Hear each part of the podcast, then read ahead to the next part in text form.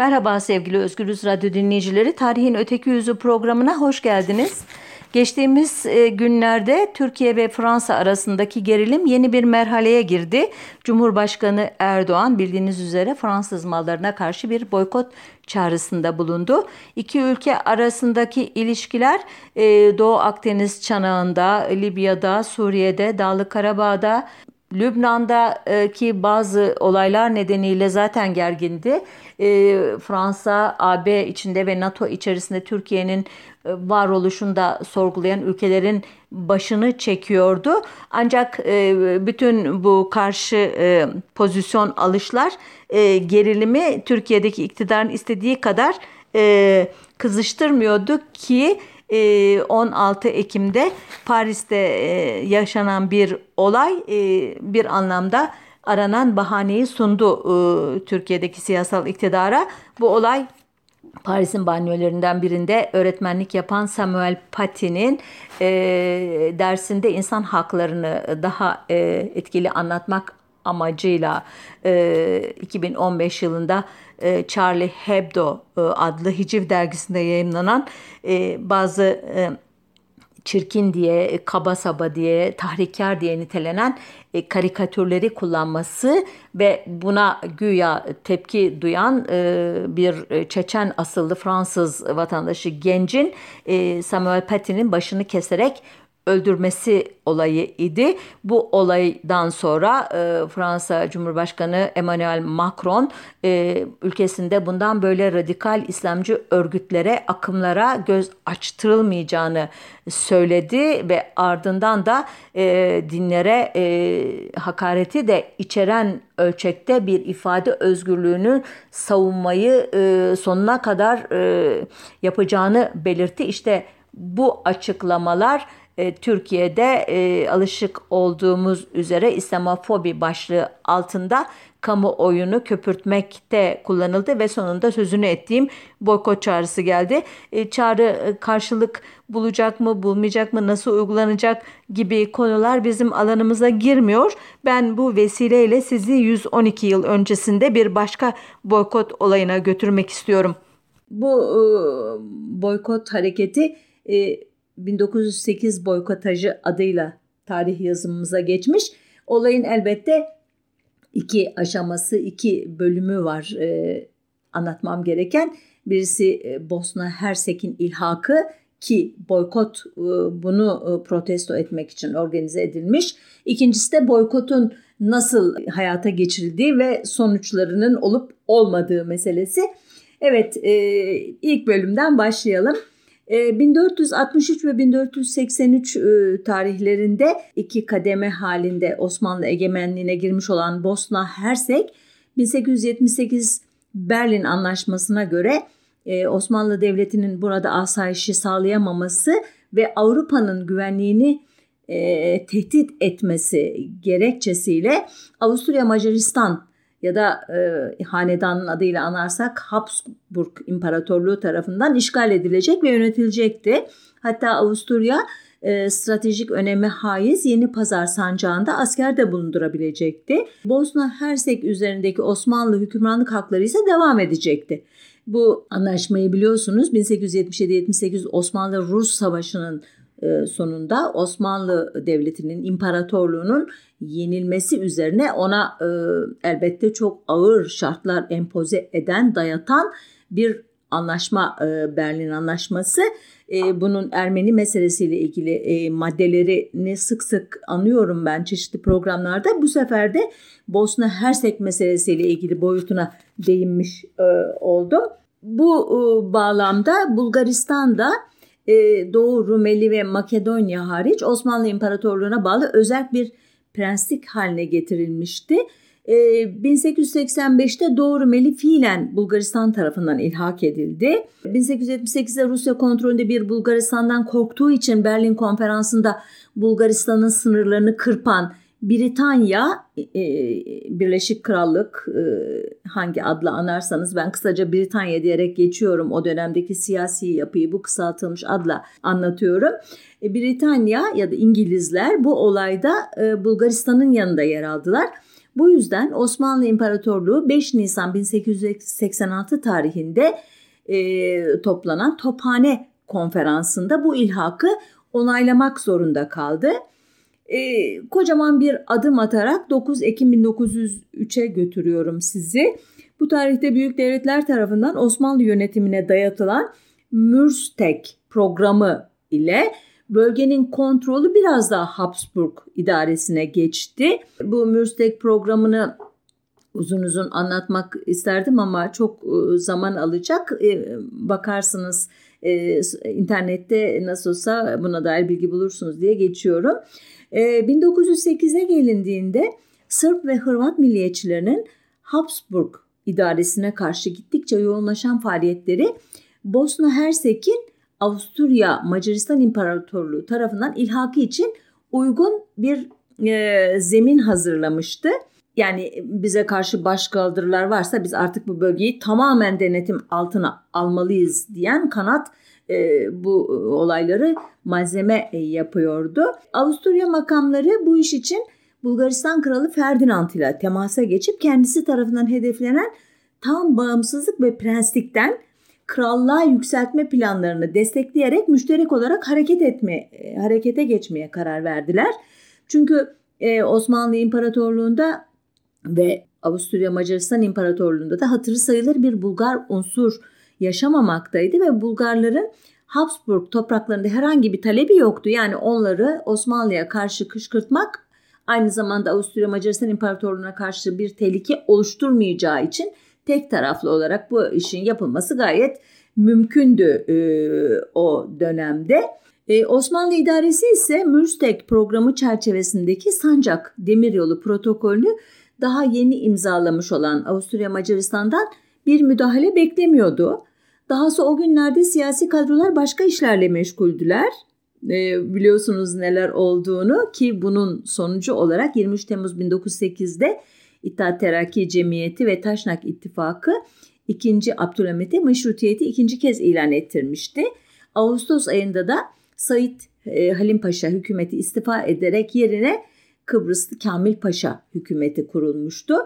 E, Avusturya Macaristan İmparatorluğu e, 1908 devrimi tırnak içinde söylüyorum bunu ya da o büyük e, dönüşüm, radikal dönüşüm e, hamlesi dolayısıyla bir iyi niyet gösterisi olarak Bosna e, Makedonya sınırındaki askerlerini çekti. Yani e, yeni gelen e, yönetim kadrolarına bir anlamda bir şans vermek istiyorum mesajı iletti. Ancak e, kriz e, kapıdaydı. 12 Eylül günü 2. Abdülhamit'in doğum günü şerefine yabancı elçilere verilen ziyafete çağrılmayan Bulgaristan'ın İstanbul temsilcisi ki Osmanlı e, nezdinde onun adı Kapı Kethudası idi. E, Geşov e, durumu protesto ederek 13 Eylül günü Sofya'ya gitti. Bu diplomatik kriz sürerken Sancak Demiryolu projesini yürüten Şark Şimendiferleri e, şirketinde de grev başlamıştı. Ee, Osmanlı idaresi grevin önüne geçmek için Rumeli'ye asker sevk etmişti. Bulgaristan da 1878 Berlin Anlaşması'nın ilgili maddelerini ileri sürerek e, siz e, ey Osmanlı Devleti Doğu Rumeli'ye e, böyle asker göndererek vesaireyle müdahale edemezsiniz. Bu anlaşmanın ihlalidir e, diye bir protesto notası gönderdikten sonra grevin de verdiği zararı bahane ederek Şark Şimendiferleri işletmesine el koymuştu. İşte bundan sonrası çok hızlı gelişti. 5 Ekim 1908 günü Bulgaristan bağımsızlığını ilan etti Osmanlı e, Devleti'nden.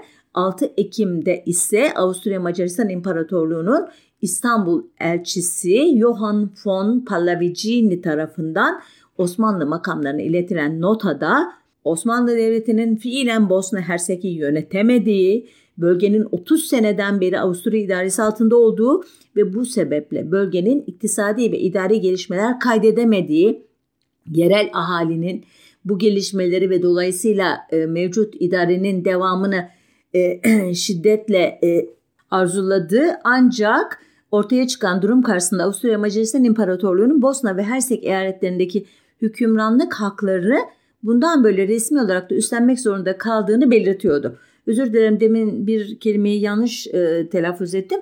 Bölgenin Avusturya idaresi altında iktisadi ve idari gelişmeler kaydettiğini ve halkın bundan çok memnun olduğunu söyleyerek bunu talep ediyordu. Ben gelişeme e, dedim yanlışlıkla. E, devam ediyorum. Bu durum e, kamuoyuna resmi olarak 7 Ekim'de Avusturya'nın resmi gazetesi olan Wiener Zeitung'un ilk sayfasından İmparator Joseph Franz'ın e, Bosna ve Hersek halkına hitaben kalem, kaleme aldığı bir bildiriyle ilan edildi. Bildiride Bosna ve Hersek'in Macaristan Krallığı ile tarihi bağlantılarına atıfta bulunuluyor. E, Bosna Hersek halkının halkının Avusturya sayesinde istikrarsızlık, zulüm ve şiddetten kurtulduğu, refaha ve barışa kavuştuğu hatırlatılıyordu. Ayrıca bundan böyle bütün dini gruplara dil ve kültürlerini eşit olarak muhafaza etme garantisi veriliyordu. Osmanlı yönetimi ilginçtir. Hem Bosna Hersek'in ilhakını hem de Bulgaristan'ın bağımsızlığını sadece protesto etmekle yetindi. E, bu da aslında normaldi çünkü ülke hem siyasi açıdan büyük bir çalkantıdan yeni çıkmıştı. Yani 1908 e, darbesini e, kastediyorum. Meşrutiyetin ilanını e, mecbur bırakan 2. Abdülhamit'e. Daha doğrusu o çalkantı hala sürüyordu. E, hem de askeri e, bakımdan bir savaşı yürütecek halde değildi Osmanlı Devleti ki bunun e, zararını, etkilerini veya bizzat sınanmasını 1912-13 Balkan Savaşları'nda göreceğiz ki bu savaşlar Balkan faciası ya da Balkan hezimetleri olarak tarih yazımına geçecek.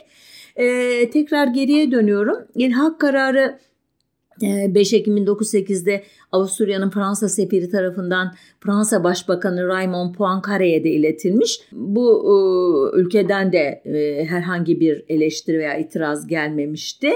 E, Fransız sefirin raporunda ilhakın Almanya, Rusya ve İtalya tarafından da onaylanmış olduğu iddia edilmekteydi. Ki bu iddia daha sonra Rusya tarafından hemen reddedildi.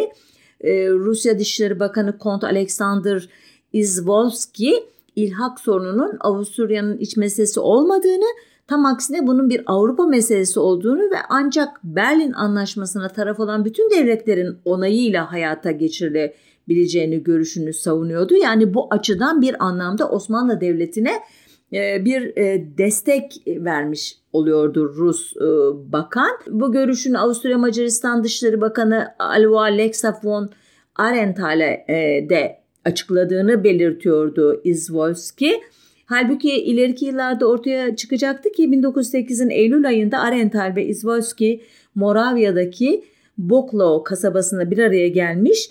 Rus seferi e, şayet Avusturya, Macaristan, Bosna Hersek'i ilhak etmek zorunda kalırsa bunu anlayışla ve hoşgörüyle karşılayacağını vaat etmişti Avusturya tarafına.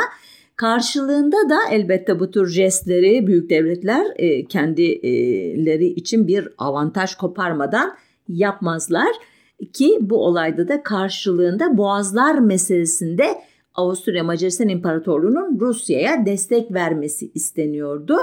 Ancak Osmanlı İmparatorluğu'nun egemenlik hakları herhangi bir şekilde ihlal edilmeyecekti ki bu açıdan Rusya'nın o ilk iddia edildiği e, edilen tutumu ile gizli görüşmedeki tutum arasında en azından bu açıdan bir çelişki yoktu.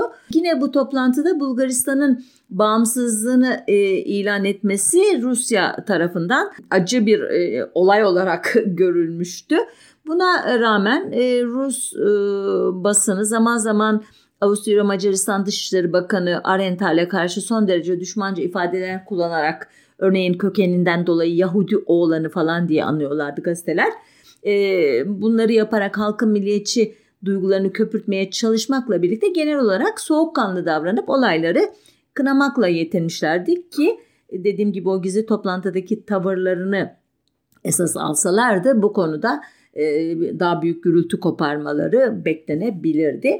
Ee, İtalya e, Başbakanı Tommaso Tittoni e, de e, 10 Ekim'de Avusturya ve İtalya arasında ilhakla ilgili herhangi bir anlaşmanın ve onayın mevcut olmadığını Almanya'ya bildirdi. Yani bir anlamda bu konuda e, kendini dışarı çekmeye çalıştı. Tarafsızlık görüntüsü vermeye çalıştı ama en azından itiraz etmemesi de Osmanlı Devleti'nin aleyhineydi elbette. Bu olaylardaki en önemli aktör elbette Rusya'dan sonra Britanya'dır ki onun Dışişleri Bakanı Edward Grey açıkça Berlin Anlaşması'na taraf olan bütün devletlerin ve özellikle Osmanlı İmparatorluğu'nun Bosna'nın ilhakına ve Bulgaristan'ın bağımsızlık ilanına onay vermeden Britanya'nın bunu tanımayacağını vurgulayıp Arendtal'i ağır biçimde eleştirdi.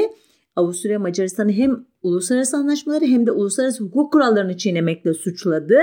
E, Gray ilerleyen günlerde Berlin Kongresi'nin bütün garantör devletler tarafından kabul edilebilir müşterek bir çözüm yolu bulmaya çalışacağını en azından e, Osmanlı İmparatorluğu'na kayıpları için tazminat verilmesinin gerekli olduğunu belirtti ki bizim tarih yazımımızda İngilizler, Britanya, Birleşik Krallık hangi adla anarsanız anın e, Commonwealth e, işte başka diğer adlarıyla e, hep Osmanlı'nın aleyhine çalışan, hep onu ayağından çeken kötücül bir aktör olarak tanımlanır ki özünde elbette bütün emperyalist devletler kendi çıkarlarını kolladıkları için kötücüllük onlara mündemiç yani içkindir. Ama Britanya, İngilizler her zaman uzun süre ya da öyle diyeyim size Birinci Dünya Savaşı'na kadar neredeyse Osmanlı İmparatorluğu'nun bütünlüğünü en azından Ruslara e, karşı korumaya gayret etmişlerdir. Çünkü onlar için çok önemli olan e, boğazlar e, işte Ege,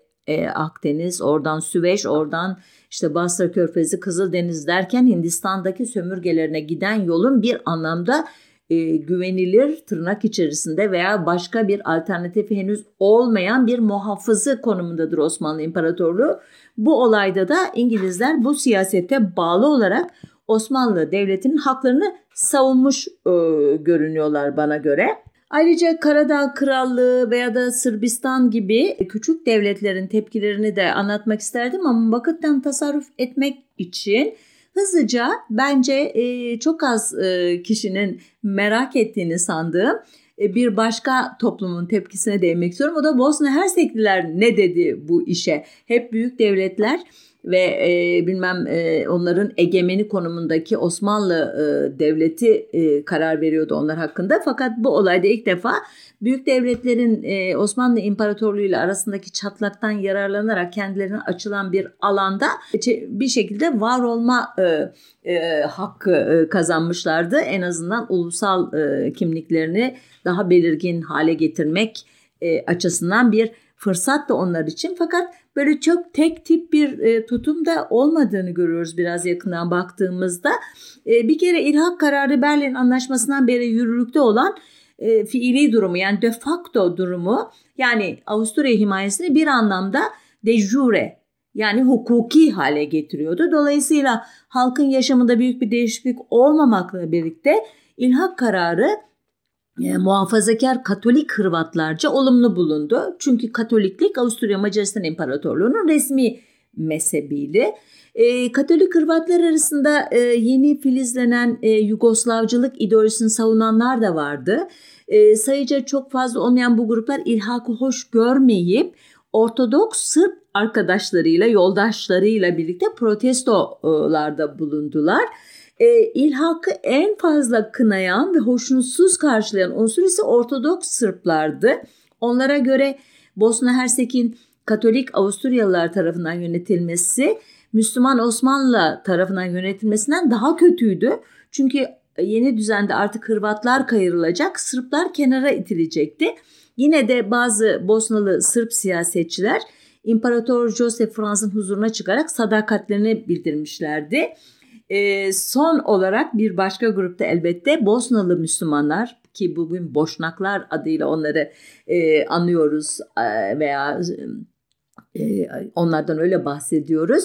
Boşnaklar için de ilhak sürpriz idi doğal olarak. Halifeye yürekten bağlı olan muhafazakar çevreler ilhaka şiddetle karşı çıkarken ne olursa olsun Avusturya idaresiyle iyi geçinmeye kararlı olanlar da vardı onlar arasında ki bunlardan bir grup 9 Kasım 1908 günü Saraybosna'nın e, Müslüman kaymakamının başkanlığında Viyana'ya 80 kişilik bir heyet göndermişlerdi. Toprak sahipleri ve kamu yöneticilerinden oluşan bu heyet İmparator Joseph Frans tarafından büyük nezaket ve sıcaklıkla karşılanmıştı. İmparator e, sadakat teminatına karşılık İslam dinine mensup olan tebaasına dinlerini yaşama özgürlüğünü ve diğer dinler karşısında eşit tutulma garantisini vermişti.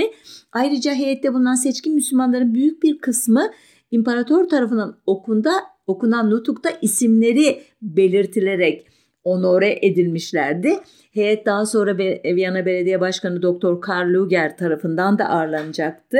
Ee, başkan e, Müslümanların sadakatini mükafatlandırmak için Viyana'da konuşulan boşnak askerler ile şehirde bulunan Müslüman tüccarların dini ihtiyaçlarını karşılayacak bir de cami inşa etme sözü vermişti. Diyeceksiniz ki söz verdi de tuttu mu bu sözünü? Evet e, tutuldu ve cami inşa edildi daha sonraki e, birkaç yılda. Ki Müslümanlar Avusturya e, idaresinde mutlu yaşadılar öyle e, yazıyor tarih yazıcıları.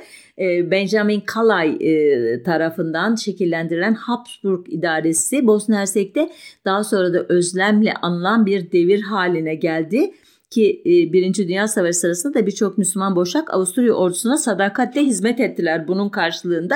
Bu da bir parantez olarak kalsın. Tekrar 1908'e dönelim çünkü arkasından da bu olaya karşı örgütlenen boykotu anlatacağım. Vaktimi biraz kötü mü kullandım bilemiyorum ama yetiştireceğiz inşallah. Ee, Avusturya Macaristan İmparatorluğu'nda yaşayan milliyetçi Macarlar da e, var bu denklemde elbette. Bu Avusturya Macaristan İmparatorluğu ilginç bir imparatorluk aslında. İki ayağı var. Avusturya ve Macaristan gerçekten bunlar arasında e, sosyolojik anlamda, dini anlamda işte e, ne diyeyim çıkarlar açısından çok önemli farklılıklar var ama bir şekilde de e, aynı Osmanlı İmparatorluğu gibi çeşitli tavizler ve dengelerle varlığını da korumuş bir imparatorluk. E, bu e, Macarlar elbette memnun olmadılar bu işten çünkü ilhakla hem imparatorluktaki Slav nüfus artacaktı hem de Slavların tarihsel haklar iddiasıyla imparatorluktan toprak talep etmeleri daha bir e, mümkün hale gelecekti. Ayrıca Bosna Hersek'in imparatorluğun Avusturya kolunca idare edilmesi Macarların milli gururunu zedeliyordu. Yani niye biz değil de Mac Avusturyalılar orada egemen oluyor? Biz ikinci plana atıldık diyorlardı ki e, Kont Gyula Andrasi gibi monarşist Macar siyasetçiler, e, monarşist Avusturyalı bir başka siyasetçi Kont Arenthal'in ilhak stratejisini kusurlu bulup ki Türkiye ile dostane bir çözüme varılmamasını eleştirecek kadar ileri gitmişlerdi bu memnuniyetsizliklerinde ki belgelerde Türkiye adı geçiyor. Yani bunu bilinçli söyledim onu da not edeyim. Son olarak e, Osmanlı İmparatorluğu'nda ikamet eden Macarlar var tabii. Bunlar çok sayıda değiller ama bunların duygularını da anlatan kaynaklara bakılırsa muhtemelen ticari kaygılarla İstanbul gazetelerinde ilanlar vererek Bosna Hersek'in ilhakının onları üzdüğünü, ilhakın Macarlar tarafından değil tamamen Avusturyalılar tarafından yapıldığını ilan ederek yani bir anlamda biz değiliz suçlu, biz yanlış yapan biz değiliz e, şeklinde bir e, duruş sergilemişlerdi. Şimdi e, gelelim ikinci konumuza boykot meselesine. Şimdi dışarıda durum böyleydi ancak Osmanlı yönetiminin e, padişah ve itaat terakki dahil hepsini katarak söylüyorum. Konuya fazla soğukkanlı yaklaşması halkın bir bölümünün tepkisini çekmiş. Daha 6 Ekim 1908 günü akşamında yani ilhaktan bir gün sonra e, Beyoğlu'nda toplanan 5000 kişilik bir topluluk İngiliz, Fransız ve İtalyan konsolosluklarının önünde alkışlarla tezahüratlarda bulunup adı geçen devletlere desteklerinden ötürü e, sempatilerini göstermişlerdi. Anladınız e, bunlar ilhakı e, doğru bulmayan Berlin Anlaşması'nın çiğnendiğini iddia eden ya da tarafsız kalan e, devletler ki bu e, alkışlı e, destek de herhalde nadirdir e, Osmanlı tarihinde bunu da e, hatırlatmış olayım. E, kimi protestocular ise ilhaktan dolayı meşrutiyet rejimini ve itaat terakki cemiyetini sorumlu tutuyorlardı. Nitekim 7 Ekim'de Kürt e, Hamalbaşı Kör Ali'nin liderliğinde toplanan bir kalabalık meşrutiyetin iptalini bile istemişti o işte attıkları sloganlara bakılırsa. Bu Kürt Hamalbaşı e, önemli bir e, ne diyeyim toplum lideri onu hatırlatayım. E, ta 1890'lara kadar hamal e, esnafının arasında Ermeniler çok büyük bir nüfusu oluşturuyor ve onlar e, yönetiyor idiyse de e, bu Abdülhamit döneminde Ermenilere karşı e, yürütülen e, pogromvari e, veya işte e, onları e, tasfiyeye yönelik eylemler sırasında Kürt hamallar padişahın e, Bağ ve Kurdan diye an, e, anıldığını da hatırlarsak 2. Abdülhamid'in Hamidiye alayları, aşiret mektepleri gibi oluşumlarla Kürt toplumu arasındaki saygınlığını da hatırlarsak bu hamallar doğrudan Ermenileri, Ermeni milliyetçiliğini, Ermeni e, toplumunun taleplerini bastıran e, Osmanlı gücünün önemli bir vurucu unsuru haline gelmişlerdi ve bir süre sonra da hamallık ki e, küçümsememek lazım o dönemin ticaretinde çok önemli bir yeri olan bir iş kolu bu. E, çok e, güçlü bir pozisyon elde etmişti.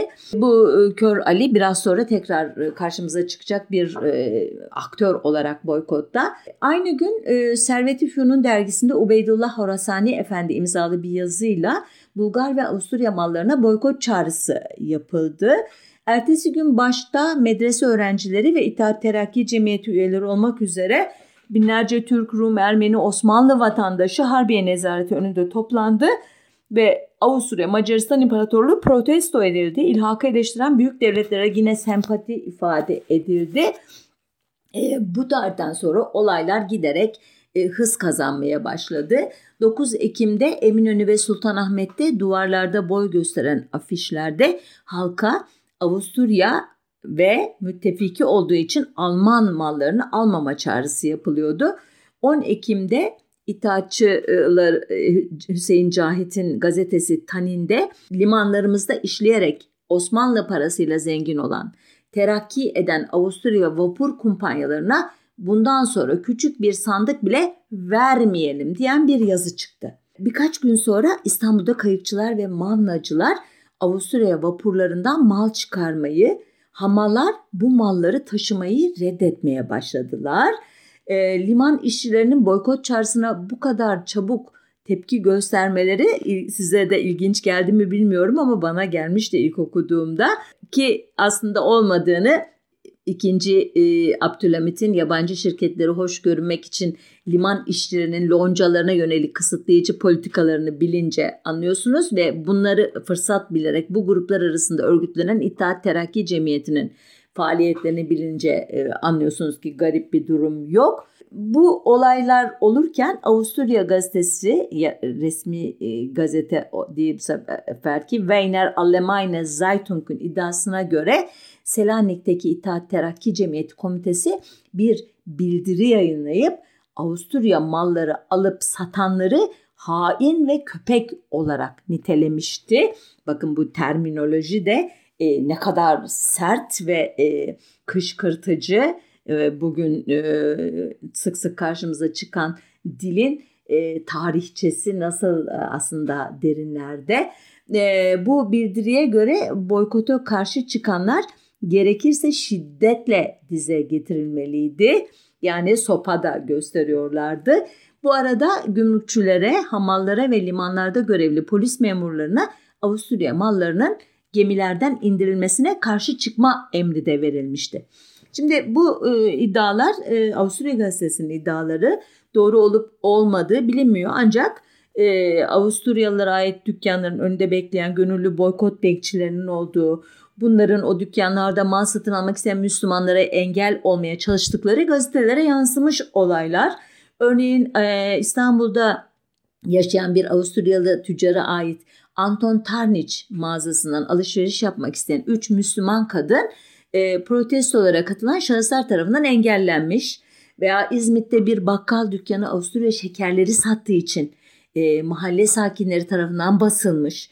E, efendime söyleyeyim ahali şekerleri dükkandan çıkarıp ayaklarıyla çiğnedikten sonra bakkalı zorla sokaklarda dolaştırıp Avusturya malı satanı böyle ederiz diye tezahüratta bulunmuşlar. E, yine gazete haberlerine bakılırsa sarıklı din adamlarının ve üniformalı subayların da katıldığı mitingler yapılmış. Bunların boyu e, ve çapı yaygınlığı her gün artmış, büyümüş ki protesto komiteleri gittikçe özgüven kazanıp göstericiler adına Avrupa hükümetlerine beyannameler göndermeye başlamışlar. Ee, yani kendileri adeta bir diş işlerinin bir uzantısı gibi meydan okuyan, onları tehdit eden e, bildiriler e, yazmaya başlamışlar. Olaylar İstanbul dışındaki yerlere de sıçramış. Selanik dışındaki yerlere de. Örneğin 10 Ekim'de Kudüs'te e, yine İttihat Terakki'nin Selanik Merkez Komitesi'nin talimatıyla toplanan kalabalık e, Bosna'nın ilhakı ile Bulgaristan'ın bağımsızlığını tezahüratlarla kınamış. E, Kudüs baş müftüsünün de konuştuğu mitingde Arapça, Türkçe ve Ermenice nutuklar atılmış ki bakın burada e, bu Osmanlı e, reaksiyonu olduğunun da altını çizmek istiyorum. Genel olarak Türklüğün bir tepkisi olarak sunuluyor bizim bugünkü tarih yazımızda bu olay dahi. Halbuki Arap, Türk, Ermeni, Yahudi, Rum bütün Osmanlı ahalisi o anda bir yek vücut olarak Avusturya Macaristan İmparatorluğu'yla e, bir anlamda mücadele ediyor. Halbuki işin e, ilginç tarafı e, Bosna Hersey'in e, şu veya bu imparatorluğun denetiminde olmasının normalde bu toplulukların liberalleri işte demokratları vesaire arasından e, önemi olmaması lazım. Aksine onlar bu halkların kendi kaderlerini tayin hakkı için mücadele etmeleri ama elbette o dönem öyle bir incelik beklemiyoruz e, aktörlerden. Boykot adım adım e, derinleşiyor. Nitekim 12 Ekim'den itibaren sadece Avusturya mallarının satışına değil, e, Avusturya mallarının Osmanlı hudutlarının içeri girmesine karşı daha e, bir e, tavır alınıyor. Bu amaçla İstanbul, İzmir, Selanik, Yafa ve başka liman kentlerindeki hamallar Avusturya firması olan Lloyd Kumpanyası'na ait olan gemilerin mallarını indirmesine engel oluyorlar. Elbette Avusturyalı tüccarlar da e, elleri armut toplamıyor. Bunlar da boykotajdan etkilenmemek için çeşitli yollara başvuruyorlar. İşte bazıları e, kargoları tarafsız devletlerin gemilerine yüklüyorlar. Sahte etiket ve marka isimleri yapıştırıp malların kaynağını gizlemeye çalışıyorlar. E, elbette bu da çok başarılı olamıyorlar. Örneğin Levant kumpanyasına mensup Galata ve Atlas vapurlarının taşıdığı mallar Ayetna adı e, adlı bir Alman vapuruyla nakledilip e, boykotajın e, uygulanmadığı Yafa limanına indirilmeye çalışınca e, durumun farkına varan Yafalı hamallar e, malların limana indirmesine engel oluyorlar. İndirenleri de denize atıyorlar. Yine Yafa'da kızgın bir kalabalık e, kapitülasyonlar sayesinde Osmanlı ülkesine faaliyet gösterebilen Avusturya postasına ait bir posta arabasına saldırıp arabayı parçalıyor. Ve bu tarihten sonra özellikle 18 Ekim'den itibaren boykotaj kasabalarda dahi uygulanmaya başlıyor. Dahası 1882 yılından beri İngiliz kontrolünde bulunan Mısır'da ve 1858'den beri İngiliz sömürgesi olan Hindistan'da bile ufak ufak boykot olayları oluyor. Ancak ilginçtir İzmir ve İstanbul'da boykota katılım çok yüksek olmuyor. bunun nedeni ne olabilir diye baktığımda bu şehirlerin Müslüman tüccarlarının da boykottan etkilenmesi ve hükümeti boykotu durdurması için baskı yapması olduğunu e, görüyoruz. Nitekim e, bu baskı öyle bir e, hal almış olmalı ki İttihat Terakki Cemiyeti burada tam siyasi bir şey e, hat e, belirlemek için 3 Kasım'da bir boykotaj sendikası bile kuruyor ve boykotu yeniden e, tırmandırıyor. O günlere dair bir e, tanıklık Hasan Amca e, adlı bir e, e, şahsiyetin kitabından e, aktaracağım. Doğmayan Hürriyet Bir Devrin 300'ü 1908-1918 adlı bu hatıratın yazarı Hasan Amca çok ilginç bir şahsiyet. Kısaca bir bilgi vereyim onun hakkında. Sonra e, boykotla ilgili söylediğini aktarayım. Hasan Amca Ibıhların e, Amç sülalesinden bir Çerkes. Soyadı da buradan geliyor. Yani Amç e, şeyi Amca'ya dönüşmüş. Ailesi 1864'te o büyük Çerkes sürgününde Anadolu'ya gelmiş. E, babası erlikten yüzbaşılığa yükselmiş ve Suriye cephesinde savaşırken ölmüş Hasan amcanın. O da e, babası gibi subay olsun diye Kuleli Askeri Lisesi'ne gönderilmiş. Harbiye'yi bitirmiş. E, askeri tıbbiyeyi 3. sınıfta bırakıp İttihat Terakki Cemiyeti'ne katılmış birisi. Ancak itaatçıların e, vaat ettikleri hürriyet yerine baskı ve şiddete dayalı bir diktatörlük kurmaları üzerine 1912'de muhalif subayların örgütlediği Halasker Zabitana dahil olmuş bir kişi Hasan amca. E, sonunda bu örgüt e, içlerine sızan bir ajan sayesinde çökertilince idama mahkum olanlar arasında Hasan amca da giriyor. Onun ilk sorgusunu yapan e, Cemal Paşa kendisini e, çok seviyor şahsiyeti, karakteri vesairesi dolayısıyla ve onu ipten alıyor. İşte bu ikilinin yolları 1915'te Suriye'de kesişiyor ve Suriye'de 1915 Ermeni soykırımının nasıl tezahür ettiğini o sürgünün anlatan anıları 19 Haziran 1919 tarihli Alemdar gazetesinde yayınlanmaya başlıyor. Tehcir'in iç yüzü adıyla. Sonra bu 8. tefrikada kesiliyor ve bir daha da Hasan amcadan hiç haber alınamıyor. Herkes böyle bir adam yoktu bu uydurmaydı falan filan diyor ki yıllar sonra 1964 yılında hatta Kadıköy üzerine kitaplarıyla tanınan Müfit Ekdal bir hastanede karşılaştığı Hasan amca hakkında verdiği bilgilerle şüpheleri ortadan kaldırılıyor. İşte bu Hasan amca hem bulursanız bu Doğmayan Hürriyet Bir Devrin 300'ü 1908-1918 kitabını okuyun. Ama ben burada onun boykotla ilgili şu e, anlatısını aktaracağım size. Böyle geniş bir parantez oldu farkındayım. E, diyor ki Hasan amca, e, Bosna Hersek'in Avusturyalılar tarafından ilhakı emri vaki oldu. Demek pek de yerinde değil. Büyüklerimiz bir oldu bittinin geç kalmış tebliği de olsa bu muameleye kızmamız lazım geleceğini hissettirdiler ve bu öfkeyi feslerimizi yırtmakla ifade etmiş olacağımızı da öğrettiler. Feslerimizi yırttık, sokaklara fırladık. Meğerse başımıza giydiğimiz fesleri Avusturya fabrikaları yaparmış. İşte biz bu hareketimizde Avusturya'ya boykot yapmış oluyormuşuz. Bunu da öğrendik. Boykotaj bu demekmiş. Avusturya'nın ezeli düşman olduğuna ve ebedi düşman kalacağına, Bundan sonra onun yaptığı hiçbir şeyi kullanmayacağımıza köşe başlarına nutuklar çekerek yeminler ettik. Feslerimizi yırttıktan sonra piyasadan elimize geçen astragan taklidi kıvırcık bir kumaştan yaptırdığımız kalpaklarla ortaya çıktık. Sonra öğrendik ki bu kumaşları da Avusturya göndermiş. Bu hareketler belki etkili olurdu. Koca bir pazarın küsmesi ehemmiyetsiz bir şey olamazdı. Ancak bu hareketlerimizde ciddiyet yoktu. Her vesileyle sokaklara dökülmek, yaşasın veya kahrolsun diye bağırmak suretiyle eğlence yaratmayı iş edinmiştik. Bu da o türden bir gösteriydi. Evet, boykotaja son vermek için Avusturya Macaristan Almanya'dan Osmanlı üzerindeki güçlü nüfuzunu kullanmasını rica etti sonunda. Avusturya'nın Selanik konsolosu ile İTC adına, İttihat Terakki adına Enver Bey arasında görüşmeler yapıldı. Bu görüşmelerden sonuç çıkmayınca Avusturya 6 Kasım'da 1878 Berlin Anlaşması nasılsa unutulup Osmanlı yönetiminde kalan Tuna Nehri üzerindeki Ada Kale'yi işgal etti baskı yapmak için. Bunun üzerine İttihat Terakki'nin iki önemli ismi Ahmet Rıza ve Doktor Nazım Edward Grey ile e, Britanya Dışişleri Bakanı ile görüşmek üzere Londra'ya gönderildi. Ama bundan da bir sonuç çıkmadı. Bu arada Avusturya'dan alınamayan şekeri Rusya temin ediyor. Britanya ve Fransız şirketleri de Avusturyalılardan boşalan alanları doldurmaya çalışıyorlardı. Sonunda e, Avusturya'nın İstanbul Sefiri Pallavicini Sadrazam Kazım Paşa'ya e, e, özür dilerim Kamil Paşa'ya eğer boykot sona ermezse 27 Kasım günü İstanbul'u terk edeceğini söyledi. Tehdit etkisini göstermiş olmalı ki 28 Kasım'da hükümet bütün gümrüklere bir genelge yollayarak Avusturya, Macaristan mallarına yönelik engellemelere son verilmesini istedi.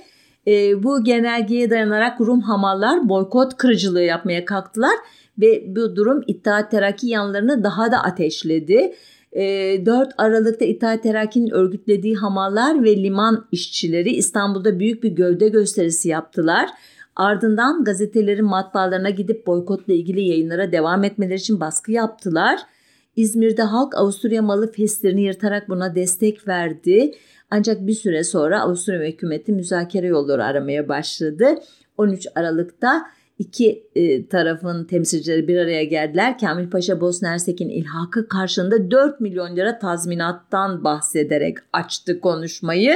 Pazarlığı ya da e, İttihat Terakki boykotu örgütlemekte başarılı olmuştu. Ancak Kasım ve Aralık'ta yapılan seçimlerde başarılı olamayınca bu da Kamil Paşa elini güçlendirdi. Burada e, altını çizmediğim bir husus var. İttihat Terakki evet ikinci meşrutiyeti ilan ettirdi Abdülhamit'e ancak iktidarı tümüyle eline geçiremedi. Hala e, bir eski düzenin e, temsilcileri ile İttihat Terakki paralel iki hükümet olarak faaliyet gösteriyordu. Kamil Paşa eski düzenin ve sarayın adına hareket eden bir unsur gibi düşünün. İttihat Terakki de hükümetin e, örneğin boykotu durdurma emirlerini e, sabote ederek e, hamalları vesaireleri e, kışkırtarak boykotun devam etmesini isteyen paralel bir hükümet olarak davranıyordu. E, Sonunda 9 Ocak 1909'da taraflar 2,5 milyon lira tazminat üzerinde anlaştılar. Ancak Osmanlı tarafı pürüz çıkarmaya devam ediyordu. Hadi anın, adını andığım bir hamalbaşı vardı ya Kürt Ali. Bu anlaşma mecliste onaylanıncaya kadar boykota devam edeceğini ilan etmişti. Bunun üzerine Pallavicini'nin merkeze yazdığı bir e, raporda geçen şu cümleyi e, a, a, gülümseyerek hatırlatmak istiyorum size. Diyor ki Pallavicini tecrübeler gösteriyor ki Türk devlet adamlarıyla görüşmelerde en büyük güçlükler tam da sonuca ulaşıldığını sandığınız anda ortaya çıkar. Haklıydı Pallavicini. Nihai anlaşma 26 Şubat 1909'da imzalandı. Ancak Kürt Ali ve arkadaşları hala boykota devam edelim diyorlardı ki e, sonunda İttihat Terakki de e, bir anlamda hükümete e, destek vermek durumda kaldı. 27 Şubat'ta boykota son verdiler. Manlacılar ancak 13 Mart'ta işbaşı yaptılar. E, bu arada Bulgaristan Ticaret ve Tarım Bakanı İstanbul'a gelerek e, Bulgaristan'ın bağımsızlığı karşısında ödeyeceği tazminatı görüşmeye başladı.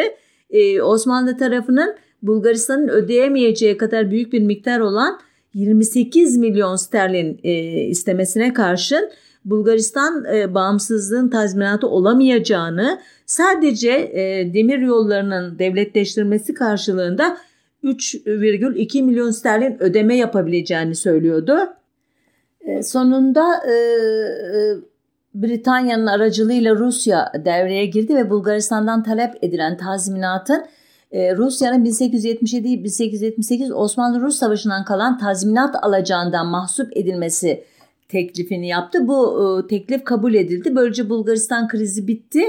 Ancak Bulgaristan daha sonradan Rusya'ya ödeme yapmıyor. Sovyetler e, yönetimi var biliyorsunuz savaşın sonunda 1917 devrimiyle birlikte o Çarlığın e, dış borçlarını e, ödemeyeceğini de bildirince yani Osmanlı'ya bir yani şeyi yok, kimseye borcu yok, alacağı da yok. Yani eski düzenle ilişkilerini koparınca Bulgaristan da bu arada kurtulmuş oluyor e, şeyden durum e, bir yükümlülükten. Sonuçta e, bu e, şeyden sonra yani e, Rusya'nın araya girmesinden sonra e, Bulgaristan krizi de bitti. E, Avrupa devletlerinin ve Rusya'nın e, ilhak anlaşmasını onaylaması ise 1909 yılının baharını buldu.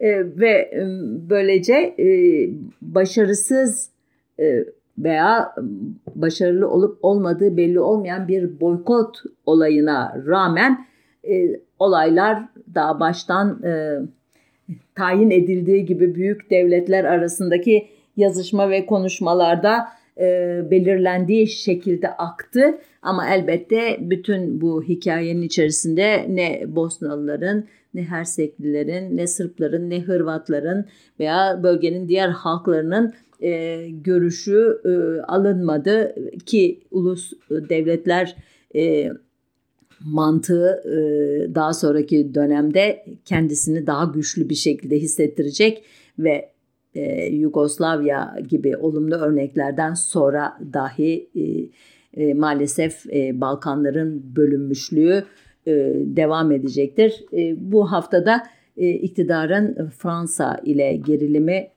tırmandırmak açısından telaffuz ettiği Fransız mallarına boykot e, e, çağrısını bahane ederek tarihimizin çok az bilinen bir e, bölümüne göz atmış olduk. Haftaya bir başka konunun öteki yüzünde buluşmak üzere sağlıcakla kalın.